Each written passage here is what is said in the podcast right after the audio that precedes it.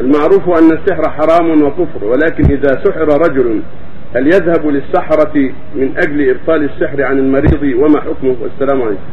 السحر من الشرك من أعمال الشياطين. ومن سحر يستعمل الرقية الشرعية.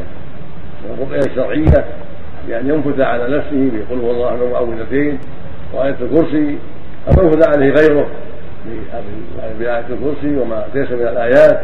وقل هو الله أحد معوذتين وهذا من أسباب سلامته ونجاته من شر السحر وكذلك ينفذ له في ماء يقرأ فيه آية الكرسي ويا أيها الكافرون وقل هو الله أحد معوذتين ويقرأ في آيات السحر المعروفة من سورة الأعراف وسورة يونس وسورة طه ويشرب شيئا من ذلك ويغتسل الباقي هذا في الله من أسباب زوال السحر ومن أسباب زوال حبس الرجل عن زوجته إذا حبس عنها ولو جعل فيه أيضا ورقات سن سبع من الدواء أيضا تدق وجعل في الماء فإنها من أسباب أيضا السلامة من شر السحر.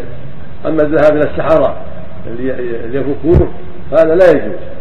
يقول النبي صلى الله عليه وسلم ليس منا من سحر أو سحر له. فلا يجوز الذهاب إلى السحرة ولا يحل السحر إلا ساحر.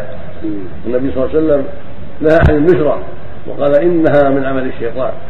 والنشرة حل السحر من السحرة. نسأل الله السلامة. نعم ورد صدر يا شيخ. أمراض صدر سبعة تطيب في جاف الماء الذي يقرأ فيه. هي من أسباب الشفاء أيضا. لحبس حبس عن رأس زوجته أو ظن أن به سحر. نعم. النبت يسمونه النبت. هو السدر معه. يقول يا شيخ ما الأصل في ذلك. نعم. يروى فيها أشياء من كتب الأوائل. يستعمل الاطباء الأولين. والطب يستعمل بالتجارب. الطب أكثره بالتجارب.